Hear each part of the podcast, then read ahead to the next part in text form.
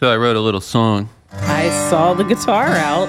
Yeah, I got it. Okay. So I just wrote it, and it's about social media and friends. Oh, Yeah, I, think I you'll like can it. just imagine where we're going. It's called "I Love You, But I'm Blocking You." Okay. little ballad. You saw you got me. I know.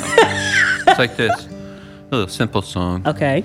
I love you, but I'm blocking you. Yes. Because on Facebook, what you say and do is crazy, so I'm blocking you out of love. Yes, yes. Ooh, my hands are raised. In person, you are the real thing, but online, embarrassing. So I'm blocking you. It's not anything but love. Love, yes, Lord, yes. Last word. I love you.